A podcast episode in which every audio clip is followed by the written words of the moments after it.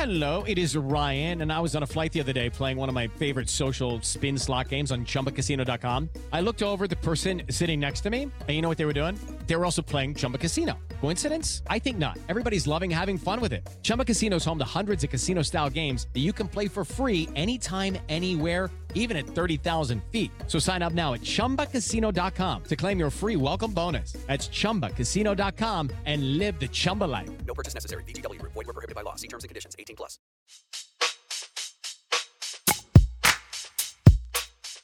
Welcome to Dear Prudence. I'm your Prudence, Jenée Desmond Harris. Today, we'll be discussing readers' dilemmas about a husband who wants to give up travel to babysit instead, a partner who's becoming really pushy about issues around adoption, and an engagement ring that could use a little work. Here to help me out is Nicole Chung.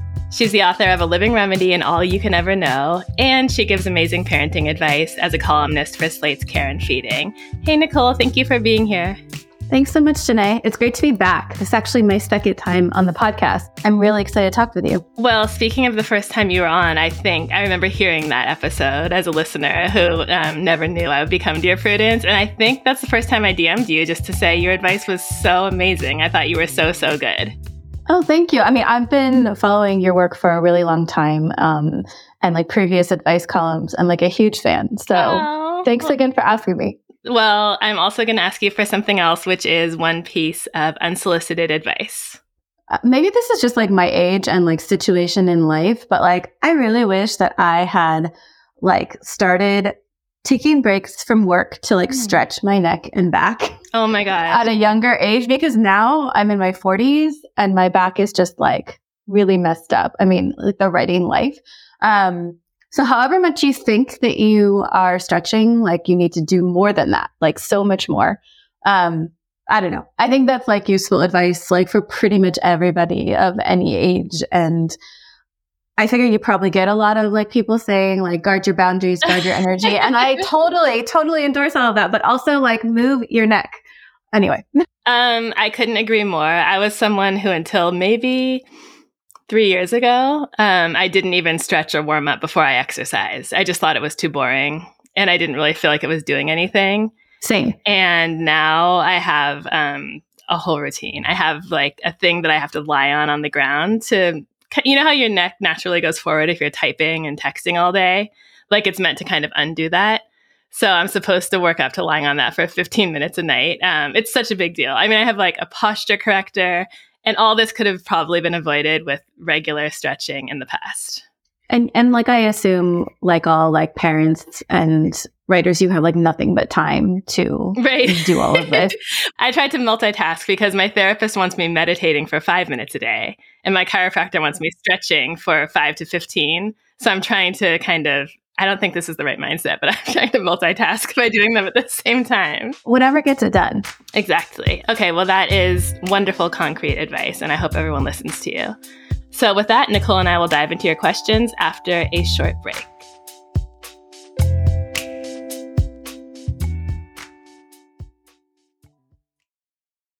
Can't get enough Dear Prudence? Then you should definitely join Slate Plus, Slate's membership program. You'll get to hear me answer an extra question every week just for members.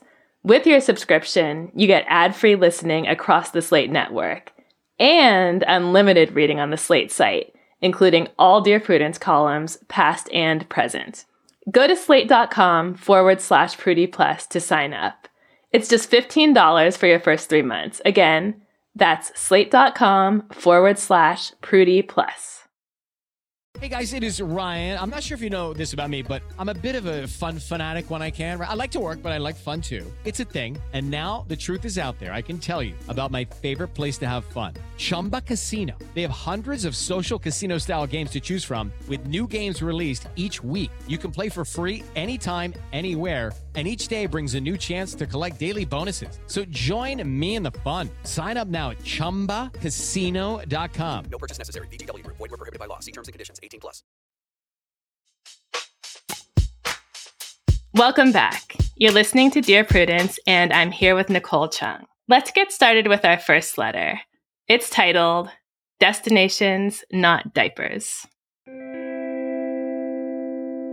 What is the rule for input on a spouse's choices that affect you? My husband and I have been married for 10 years. He has two daughters from his previous marriage. They were teenagers when we were married, and while I have a decent relationship with both of them, I'm not particularly close with either. His eldest daughter recently told us she was pregnant. My husband is thrilled, but I'm less so because our daughter asked him to take care of her child a couple of days a week. My husband and I just retired early and had some big plans for traveling. His daughter works from home and has a really flexible schedule, so he would come over to her house two days a week just to help. He wouldn't be fully in charge of the baby. My husband is thrilled. I am not. Our carefree travel when we want plans for the future are quickly becoming impossible. He's already canceled a trip that I really, really wanted to go on because we would only be getting back a week before the due date and he wants to be home in case something happens. For reference, his daughter has her mother, her in laws, and a husband to help.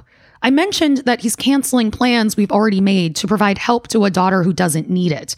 She could get by using other means, it just won't be easy for her.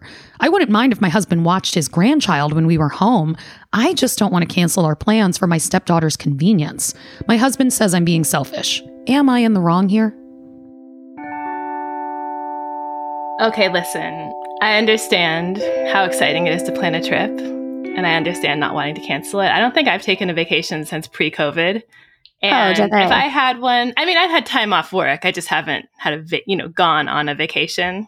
If I had one planned and it got pulled out from under me, I would also be annoyed. That said, something about this letter feels like it was written by an alien pretending to be human, meaning like it feels like it's just totally missing an understanding of the idea that a grandfather might want to be around his grandchild. There's emotion there. There's a natural desire for closeness there. It just seems like she completely does not get that. Yeah, like I think it would be fine if he had decided he still wanted to go on the trip and get back and like be cutting it that close. Lots of grandparents like aren't present or aren't close by, like at the actual birth, but Mhm. he wants to be there for his daughter. Right. Um, and he, I think he should be able to be. Also, like most people don't have like the carefree ability to travel whenever they want anyway. I find it hard to believe too that like this grandchild will be like the only possible like barrier to any plan she ever wants to Oh, make. It almost point. feels like she's looking for a reason. Like they're looking for a reason to be upset about this. Mm. Um, but yeah, I also didn't like how like the letter writer points out, there are so many other relatives present. I'm like, well, relatives aren't interchangeable. If she wants her dad and he wants to be there, like it doesn't matter how many other people are on hand. this is not um, dog sitting. No, no. It's not like you can just get anyone, and once someone's there, it's fine. And if someone else is there, you should have no desire to be there. It's a baby. Yeah, I will say it's very hard to find a dog sitter for my very anxious dog, but but like I hear what you're saying. And also my so my in-laws were actually out of the country when I gave birth to Mm. my first child and I'm not upset about this. I it was a similar thing like they booked the trip and they weren't planning to be like there or at the birth center anyway. But I did think it was really funny how they were convinced I just like wouldn't go into labor while they were while they were gone. They were like, yeah, like it's a first baby. I'm sure you'll go all the way to 40 weeks or after. Mhm. I've delivered both my kids now at 38 weeks. Oh, wow. So, like, lesson learned. And, like, again, I'm, uh, we were not upset about it, but it did mean like they had to receive the news. I think my sister in law ended up calling their hotel and they heard many hours later, which, Oh, wow. Which they said was not how they would have normally wanted to like get the news, you know? So, like, just recognize like, it's a choice. Um, it's like ideally when they would be on the same page about, but I don't feel like it's right to just insist that that he risk missing it. Mhm. Um, and then the larger question of ongoing childcare. Right. I thought, like, I again, I I understand wanting to have both time together and to be able to like be agile and and make spontaneous decisions and go on trips, but I don't think that like just because you're maybe providing or helping with childcare a couple times a week that Mhm. you couldn't still say things like, well, but not this week right. or not this month because we are doing XYZ. I agree with the actual birth. I, I'm glad you pointed out that grandparents don't actually have to be there, and many aren't, but he does want to. So, yeah, I think we need to separate these two issues. The first one is the child coming into the world, and he wants to be there, and it is unfortunate that this planned trip will have to be canceled. Yeah. Um, that sucks. It's kind of how life works sometimes, but that's a separate issue from the ongoing helping out, like you said. And I don't think that has to be a huge crisis. I think the letter writer is kind of escalating this emotionally because she's upset about the current plans that are being canceled. But it's really possible to plan things far in advance. So I think the two of you could easily get your vacations on the book for the next couple of years and tell your husband's daughter she needs to make alternate arrangements for those times. Now, it sounds like it wouldn't be impossible. Side note, am I reading correctly that she's going to be working full time from home with the baby? It seems like. So the letter writer made it seem like she doesn't need that much help. She's going to be home. I'm reading it as, oh no, she's going to be desperate for help because she's going to be working and parenting all the time unless someone is there. That said, there are other people in the picture. It sounds like you two have some extra money to throw around. Maybe you could even help with paying for some childcare if you're going to be gone. There's a thought. I don't think this has to be catastrophic at all. I wonder about how it will influence the letter writer's relationship with her partner because she just seems to totally lack any feelings or emotion toward this grandchild. For many grandparents, a grandchild is the absolute center of their lives, you know? My mom sends people pictures of my son, and sometimes I'm like, Mom, I don't know if necessarily all of your friends, especially the ones who don't have kids, probably care that much or need that many pictures. And she's like, I don't care. If they don't like it, you know, they're not for me. So that's how grandparents are about their grandchildren. I just, I think it might be worth some work to figure out how you're going to deal with the fact that he has something else that he really, really cares about in his life, regardless of how many hours a week it takes up or how it works with your travel schedule. Yeah. I mean, ideally, they would be approaching this together as a team, figuring out what they can and want to and are able to offer in terms of support, whether it's practical or like babysitting or like you had mentioned the possibility of even helping out financially, Mhm. you know, it would be great. And I know this is her stepdaughter, but still, like, it sounds like there's still like a fundamental like family relationship there. Mhm. And it seems like you should be having a discussion with your partner if you're able to do that about like what the two of you together like want your presence to be in this Mhm. child's life and how you want to help the family. And if that looks different, then you try to like compromise and figure that out, I guess. But it seems like that discussion is not really happening. Right. Um, and I think it is because, as you say, the letter writer doesn't seem like really open to having it or finding that shared way forward. Like Mhm. they're very much focused on their feelings about how this changes their life and affects their travel. And I think that's understandable to a point. But yeah, it just needs to be a conversation. And regarding ongoing childcare, I don't think it has to be a huge problem. I agree with you there. I think they could also just try it and see how it goes. Mhm. Like you don't really know how disruptive something will be until you try it. And I, I do really like your idea too about trying to kind of set travel plans ahead of time Yeah. because that will help. You know, they should be able to work something out with their village. Right. And keep in mind, too, typically it's three years or less before a child is in preschool or something full time. Yeah. So this isn't forever. Um, That's a I really would think point. of this more as a hiccup. And instead of focusing on how upsetting and disappointing it is, I think I would advise the letter writer to try to be concrete with making plans going forward. So, on the one hand, saying to your husband, okay, I'm disappointed we had to cancel this trip, but what can we get on the calendar for spring that you can commit to? And arrange other, you know, arrange backup childcare for, or just give your daughter enough notice for. I also think the letter writer should plan one or two trips with friends if possible.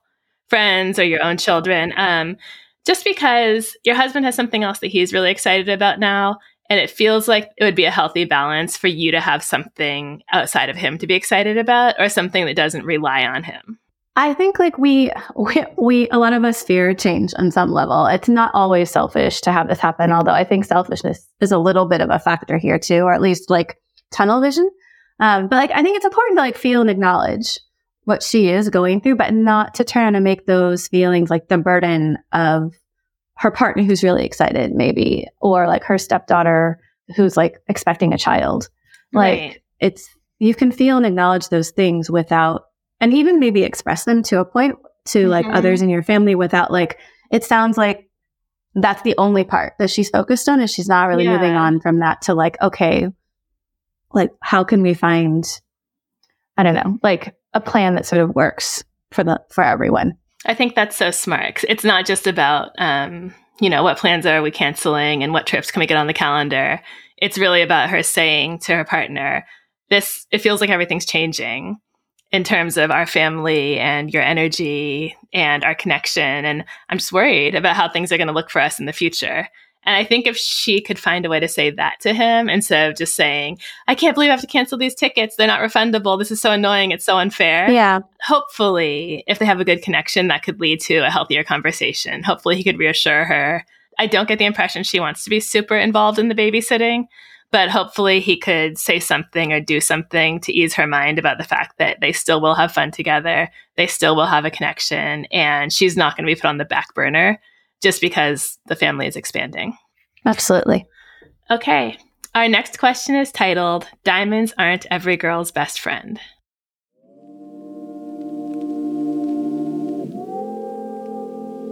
I got engaged this past March, and in the year leading up to it, I sent my fiance a bunch of rings as inspiration either Art Deco or fantasy inspired rings with multicolored stones. But the ring he actually got me is pretty much as far as I could have wanted a slim gold band with a single diamond on top. The rest of the night was everything I could have ever dreamed of. We saw a show, he proposed on an NYC rooftop with a violinist and a professional photographer, followed by a swanky dinner, and he's constantly grabbing my hand saying how beautiful it looks on me. So I certainly don't think it's due to a lack of care on his part. The cost was also not an issue. Several rings I sent him were half the price of the one he got me. I was thinking of making a custom ring with a kind of halo around it and adding the extra embellishments and color I wanted, but I don't know how to bring this up with him without the eventual, why do you want to do that? Since that's somewhat atypical of a wedding band, and the one time I tried, that is what he asked. Is there any way to bring this up without terribly hurting his feelings? Should I just try and let it go since he clearly did it with love, even if it was not to my taste? I actually don't think trying to let it go would be a bad idea, but if you could let it go, you probably wouldn't have written this letter. So I'm not sure that's an option. I always say the the period between engagement and an actual wedding, the planning of the wedding, all the conversations that go into it, it's like premarital counseling, even if you're not in premarital counseling, because it's it's boot camp for making decisions together, getting along. As you're planning your wedding, you're learning about how to work as a team, what your values are about family, friends, money, etiquette, your public image, tipping. It's all going to come up. And you're going to have to have hard conversations that you never have before. And I feel the issue about this ring falls into this category, right? This is like marriage training. I mean, think about the previous letter we read. These people are retired and they're still learning how to compromise and how to deal when one person wants one thing and somebody else likes another thing. So think of this as an exercise on how to how to be married. Think of this con- resolving this conflict as practice for many other conflicts that are going to come up in the future. That's a really good point. And I, I really l- love what you said too about how if they could let this go, they would have. Mm-hmm. Because the whole time I was listening to the letter, I'm thinking like the say nothing route is truly the easiest Yeah. in this case. And it sounds like they're kind of thinking about it and maybe trying to address it through like designing a wedding band, I think is the intention with different colored gemstones or whatever. And if you went that route, I don't actually think it needs to lead to a long discussion unless you want it to. Mhm. Like if he asks why, you can say, I think it would be pretty. I like the way it looks. Like it doesn't really need to go much beyond that, or you don't have to bring up that you don't like your engagement ring. But um I don't know. And then I started analyzing myself, like why was my reaction to try to let it go? I don't know me too. like it does seem like the fiance got the letter writer a ring, you know, more to his taste than to theirs. And it would be one thing if they'd never shown him what sort of jewelry they like, but there were like Mhm. multiple examples. So part of me was like, this is sort of an unforced error.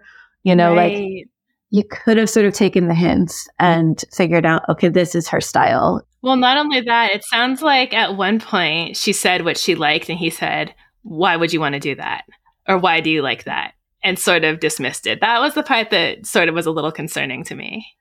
Right. Not because the ring is the most important thing exactly, but like if there is like a deeper issue, may- maybe it is just like and I don't want to read too much into this one thing. Is it possible Right. he thinks his way is just right, or it doesn't Right. really matter? Like what what the, the letter writer would prefer? Like I, I don't know. Like, and that's probably like too much guessing, really, based on what's here. Or is it possible that he's so clueless about jewelry that he somehow thinks this is similar? Like certainly, the letter writer could go a more direct route and try to say something about it, like you know, I love you, and I know you chose this ring out of love for me. It's just maybe not something I would have chosen for myself. Would you be okay at, with like maybe looking at rings and choosing one together? But I don't think there's a way to do that without hurting his feelings. Mm-hmm. So the question really becomes like, how important is this to you? right. Um, and if it is like no judgment, like, do you think the ring will grow on you or do you just like really hate it? Do you actively not want to wear it for the next however many years? Um, Mhm.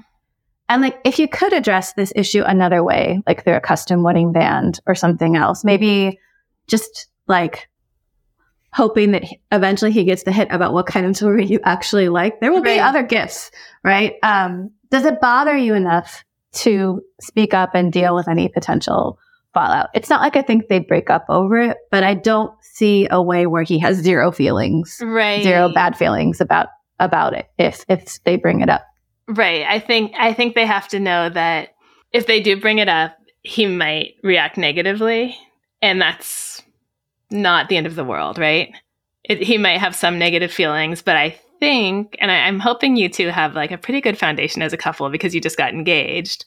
I hope you could overcome that. So I liked what you said about prefacing it by saying, I love you. I'm so excited about getting engaged. This wasn't quite what I had in mind. I wrote down the note shit sandwich, you know, the infamous way of giving feedback at, that managers give feedback at work. You're doing great. Um, unfortunately, you're not meeting your deliverables, but we think you have a lot of potential and we'd love to keep you on the team if you can continue to improve. So I think if I have to come down concretely on say something or don't say something, I'm going to say say something because again, it bothered you enough to write this letter and you're not having an easy time letting it go. But don't say something with the expectation that it'll be a super easy breezy conversation. Say Right. something with the expectation that it might be tough and that you're going to have to deal with that to get what you want and that is what you're probably going to have to do you know, more times in this relationship. Keep an eye out for him not caring what you think or getting mad at you. I think um, the normal emotions we can expect are being a little hurt, a little offended, a little surprised, maybe a little down. But the red flag emotions that we'd want to look out for in that conversation would be anger um, or total dismissiveness or silent treatment or something like that. Yeah, no, I agree with you. I think if we're misreading how much it bothers the letter writer, um, like if they wrote this letter, but it's actually not a huge deal to them, like I think you could refrain from saying something. But if it really is bothering you, like it seems like you have the answer to that question, like just like how much does this bother you? um, then I think just try to say it again with the expectation that like there isn't really a way to totally safeguard his feelings. right. Um, but I, I love your point about how this is not like a test, but like it's just one more opportunity, I suppose, or it could be to see how you communicate about kind of a harder, sensitive topic Mhm. um, and how you move forward together. Yeah, we believe in you. You can do it. You're listening to the Dear Prudence Show, and when we come back, we'll be reading more of your letters. Stay with us. Adultish is back. And this season, we're talking about standing up and learning how to take a stand for issues on the minds of young people, like book bans, the book banning side, they have an incredibly well oiled machine. filling in food deserts, We have three community colleges where we either provide food boxes or an actual operating farmers market. and what's affecting young people's mental and emotional health. pressures of school, friendships from romantic relationships, pressures from family. New episodes of Adultish from YR Media drop every Thursday, so subscribe wherever you're listening now. On Death, Sex, and Money, we feature interviews with you, our community of listeners, getting honest about uncomfortable things. I developed an illness where it isn't safe for me to drive. A friend once said to me, Sex is like air. You don't think about it until you're not getting enough. This is a similar sort of thing if you just replace sex with driving. Listen to Death, Sex, and Money wherever you get podcasts.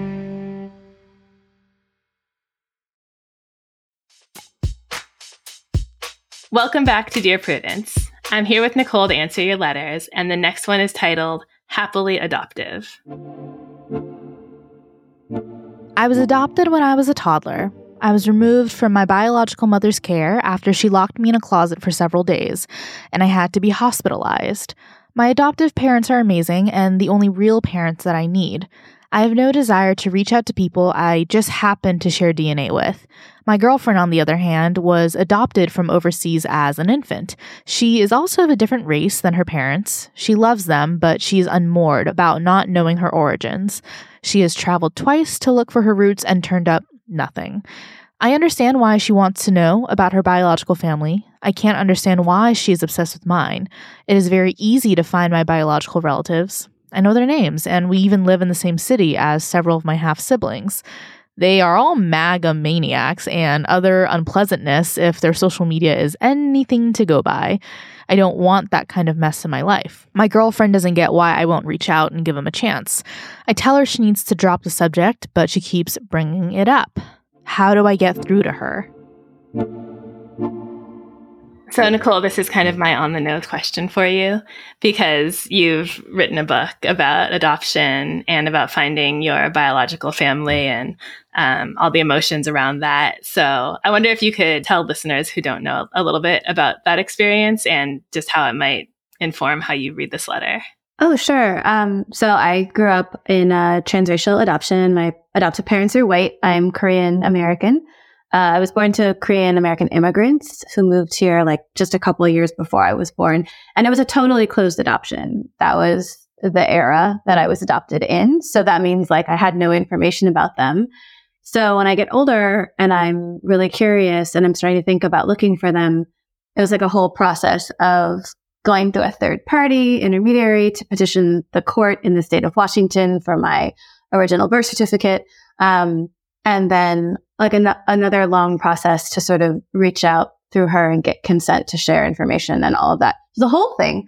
And like back to this letter, like I, I just want to stress like there's no one way to be an adoptee. And like even my experience, which I guess is certainly relevant and uh, to how I would approach this question, you know, my experience as an adoptee definitely informs how I thought about this. Like I have reconnected with my birth family but like I remember when I was learning like some distressing things about like that history and their lives before my adoption.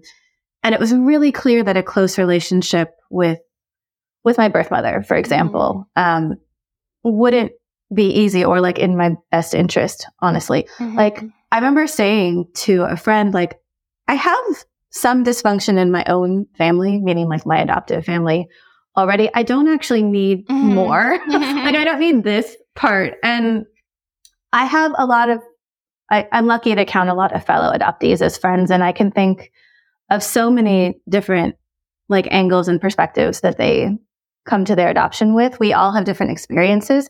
It's important to listen and respect each other's families and decisions like again, I don't think there's a right way to approach this. So letter writers' girlfriends should really be hearing and respecting their wishes right. in this. Um, it sounds like they have like real reasons to want to maintain like this distance, this boundary. It sounds like they believe it's really the healthiest decision for them.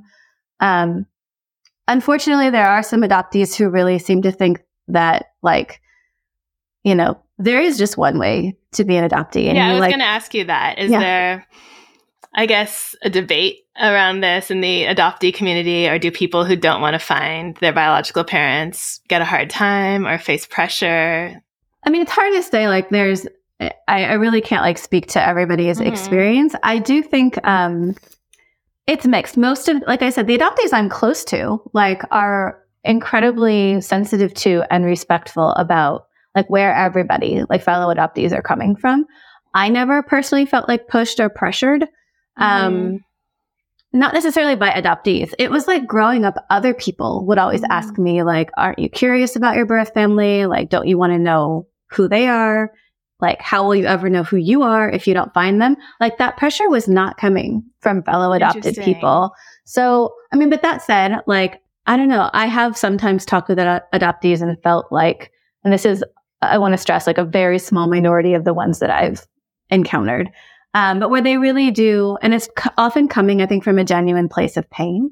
Mhm. Um, but they really just can't fathom or understand why another adoptee might feel really differently about something like a search or reunion. Um, I don't think that's most of us at all, Yeah. but there are probably people out there, I guess. I think coming from a coming from a genuine place of pain sort of Absolutely. applies to this letter. It sounds like the girlfriend feels a little lost and is really desperate to know about her own roots um, So and her own origins, and is just is putting that on the letter writer, which Yeah. is inappropriate. And I I feel like one sign of maturity, and I don't think the girlfriend is at this level yet, is just kind of knowing and being at peace with the fact that everybody doesn't want what you want. So that goes for career, what their relationship looks like, what their connection with their parents looks like, um, their body, their health. Every everybody does not want what you want. It's a hard thing to accept, but once you do, it makes it a lot easier to deal with other humans. Yeah. I mean, of course, there's no reason why the letter writer should feel the same way as their girlfriend. And I think the girlfriend needs to understand and really accept that this is how they feel, like the Mhm. letter writer. As for like what to actually suggest, I mean, it's hard. I don't know, like, I don't know, like, how important it is, like, for them to hang on to this relationship. It sounds to me like this is a pretty fundamental failure of empathy on the Mhm. girlfriend's part. And like it could be very much an issue of pain or maturity. And I doubt that it's malicious. I can also really sympathize with her, like really wanting to find information about her own adoption. Um, but to me, like it just, it really feels like she's refusing to consider the letter writer's perspective and experience as an adoptee and respect that. And if she can't hear and respect the way they feel about something this important, my, my, my question was like, what else is she not getting or not Totally. respecting? Mhm. Um, they could try to just refuse to discuss this with her any longer and like be ready if she brings it up. Um, especially in a pressuring way, like be ready to end the conversation or walk away. But like in a relationship, it's hard to do. And I don't know how many times you can do that without threatening or feeling like the relationship is threatened.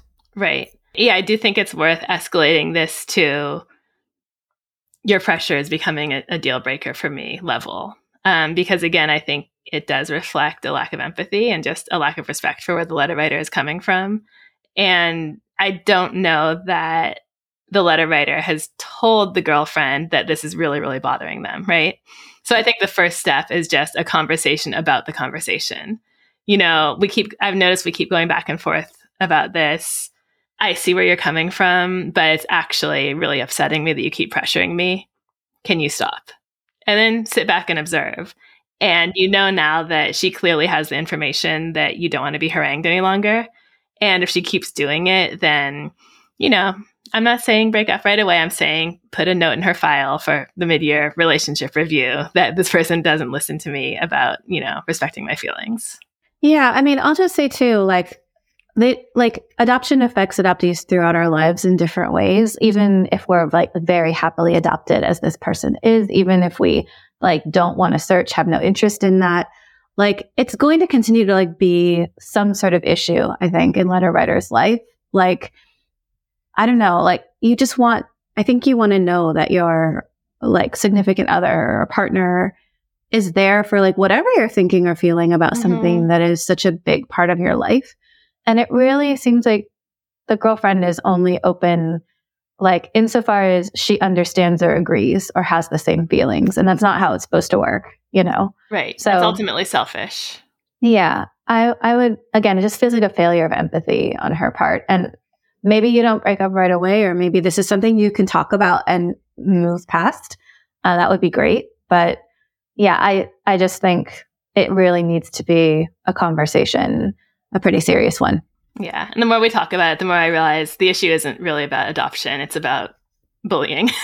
Yeah. It's about it's just about respecting, you know, your partner's right to walk through life in the way they choose. Yeah. And feel things even if you don't understand or have the same feelings, right? Exactly. Okay.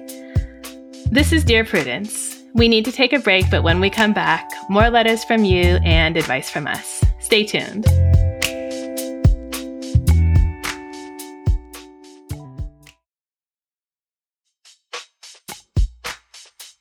I'm Jenée, and you're listening to Dear Prudence. Nicole and I are ready to tackle our last question of the day. Nicole, are you ready? Yep. This letter is titled Lost Along the Way.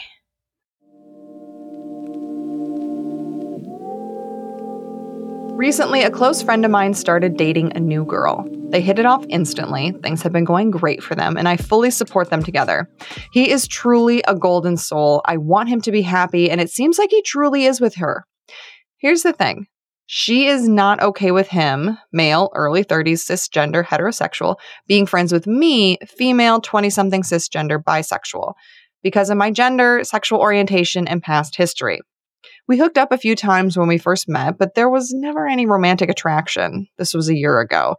I understand why she's concerned and why she wouldn't want us to be friends. And from what I know, she's been cheated on in the past, which makes it even more difficult. From day one, I genuinely just wanted a friendship with him. I've supported his relationship with her from the start. When his car died, I drove him to his date with her. I did everything I could to be kind and welcoming. I truly want him to be happy, and she seems like a great person for him. I don't know what I did or where I went wrong to make her dislike me and distrust me. I want him to do what's best for him, and she gets angry at him anytime he hangs out with me. I'd love to hang out with them both, but she doesn't seem open to that either. He said he felt guilty for pulling away from our friendship and he was having trouble doing it, even though I kept telling him I was okay with it. It hurts to lose him as a friend. I don't have many, and I really do love him platonically, but I'm okay with ending our friendship if it means she won't continue to be upset with him. If we don't stop being friends, then it will continue to cause a rift in his relationship with her, and that's the last possible thing I would want. He deserves the world and she gives it to him. I would never want to do anything to jeopardize his happiness, and if it means losing one of my closest friends, I'm okay with that. How can I best support him? This letter writer is, sounds like a great person and so pure and genuine. So the letter writer asks, I don't know what I did or where I went wrong to make her dislike me you had sex with her boyfriend in the past. You didn't do anything wrong, but that is why she dislikes you. There are all these other details, there are all these questions. This is the truth. She thinks that he was attracted to you, whether, you know, you say it wasn't romantically, it was at least physically. She's worried that he still is attracted to you. And that makes her unsettled. It makes her jealous. She may not worry that he's actually going to cheat with you, but she worries that he's hanging out with you and admiring you, liking you, thinking about being with you, using some of his emotion on you that she would rather have used on her. Is it a healthy feeling? I don't know. I think maybe in an ideal world, she'd probably be so confident um, in herself and trusting in him and so able to see the good in you that this would be a total non issue and you'd all hang out and have a great time together. But we're not in a perfect world. What do you think, Nicole? Yeah, that's a really good summary. I I understand like I guess where the the new girlfriend is coming from a little bit, but like to me like the it feels a little bit excessive getting mad like every single time they hang out. Mm-hmm. Like and also the individual hangouts are not the problem. Like well as far as new girlfriend sees it, like the the problem for her is like the whole friendship, the fact that they see mm-hmm. each other at all. Um and it's tough. I mean, I do think the letter writer and the um her her friend, their friend need to figure out together like you know, do you want to lose a friendship over this or not? Um I don't think it's entirely like in the new girlfriend's control is what I'm saying. Right. Like and it seems to me like the first step maybe while acknowledging that she feels that way and that this is like an ongoing source of tension, like while you are still friends, talk about like how important is that relationship to you? Like, mm-hmm. do you see, do you think it's something worth like kind of fighting to keep? Right. And I don't think it's a great sign for the relationship, the new relationship, that there's this much mistrust, even if I understand like history has informed it a little bit. Like, I don't know. I think that's also a conversation that the friend needs to have with his new girlfriend. But yeah, it's like there are like some decisions to make and I, I have I'm kind of having a hard time saying like oh i think this decision is what you need to do like let the friendship go or not mm-hmm. like yeah you have to really talk about how you're feeling and what you want first and i think i think the the good thing is the letter writer doesn't actually have to make a decision um it's not up to her to say we're going to end the friendship or we're not or our friendship comes first or your relationship comes first You just have to be there. The, this guy gets to decide. He gets to decide if he wants to risk his relationship to be friends with you. I don't even think you should be carrying that burden. Yeah, I would agree. I thought it was weird how s- parts of this letter were seemed like it were like it was written like as almost as if the friend doesn't have that agency, Right. You know, but he does. Even if he isn't sure what to do, he's being indecisive, or maybe he's being passive, or like, of course, like he's probably having feelings about feeling forced to choose. Mhm. But like ultimately, like you say, this is the choice he needs to make. And again, like conversation, what does he want? It it still matters what the letter writer wants, but like I don't think they're really in the driver's seat here. So, yeah, I think the letter writer can say to him, I don't want to ruin this relationship for you. I'm not going to force you to be friends with me. If you need to pull back, I understand. But also maybe think about what that means for your friendship with him going forward. Is it that I'll be here if you guys break up? I can't wait to be good friends again. Or is it if I don't hear from you for six months while you tend to your relationship, we probably, that's probably the end of our friendship. So I think the idea is to say what you will do now and in the future rather than telling him what to do. Yeah, and like I agree with you that the letter writer sounds like a very like like they're trying to approach this from a very kind and selfless place. Mhm. But like their feelings do matter too, even though they don't control ultimately like what's going to happen with the friendship. They do have like choices to make, as you say, about like, are they going to be there in the future? You know, like what do they actually want? And then like tending to their own emotional like fallout, whatever Mhm. happens, I think is important because they haven't done anything wrong here. No, they haven't. Um, and so, you know, they shouldn't feel like badly. It seems like there's a lot of guilt maybe about, Mhm. and like, I want to say there's no reason to feel guilty. You did not like right. cause this situation. Um, you're involved in it and, but like you did not cause it. You didn't do anything wrong. So just try not to also beat yourself up about it. hmm As you were talking, I thought, I wonder if there is a first step, which is asking him to ask the girlfriend whether there's anything that would make her comfortable with the friendship. And Yeah. I mean, I live in the world. I've been, you know, in similar situations. The answer is no. If she's jealous and uncomfortable, she's jealous and uncomfortable.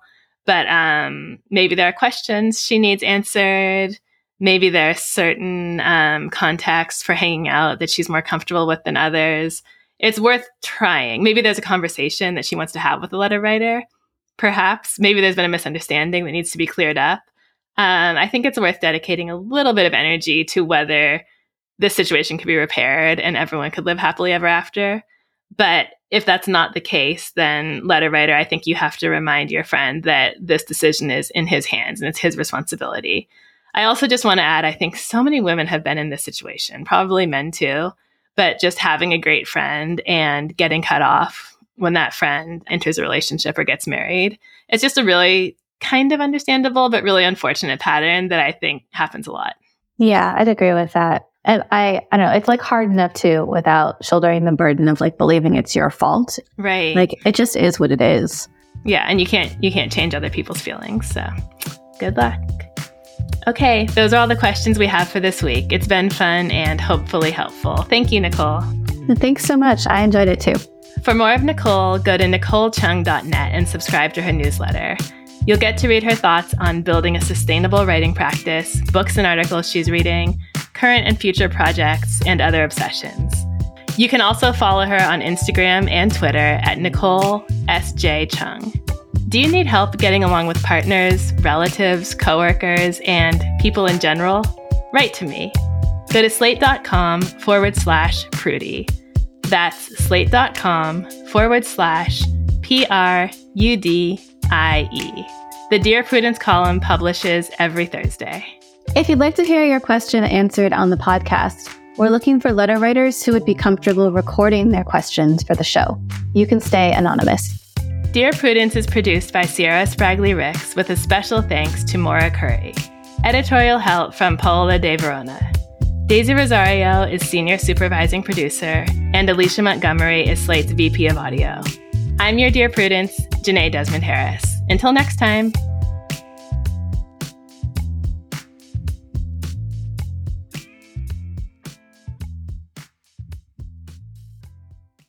With the Lucky Land slots, you can get lucky just about anywhere. This is your captain speaking. Uh, we've got clear runway and the weather's fine, but we're just going to circle up here a while and uh, get lucky. No, no, nothing like that. It's just these cash prizes add up quick. So I suggest you sit back, keep your tray table upright, and start getting lucky. Play for free at LuckyLandSlots.com. Are you feeling lucky? No purchase necessary. Void where prohibited by law. 18 plus terms and conditions apply. See website for details.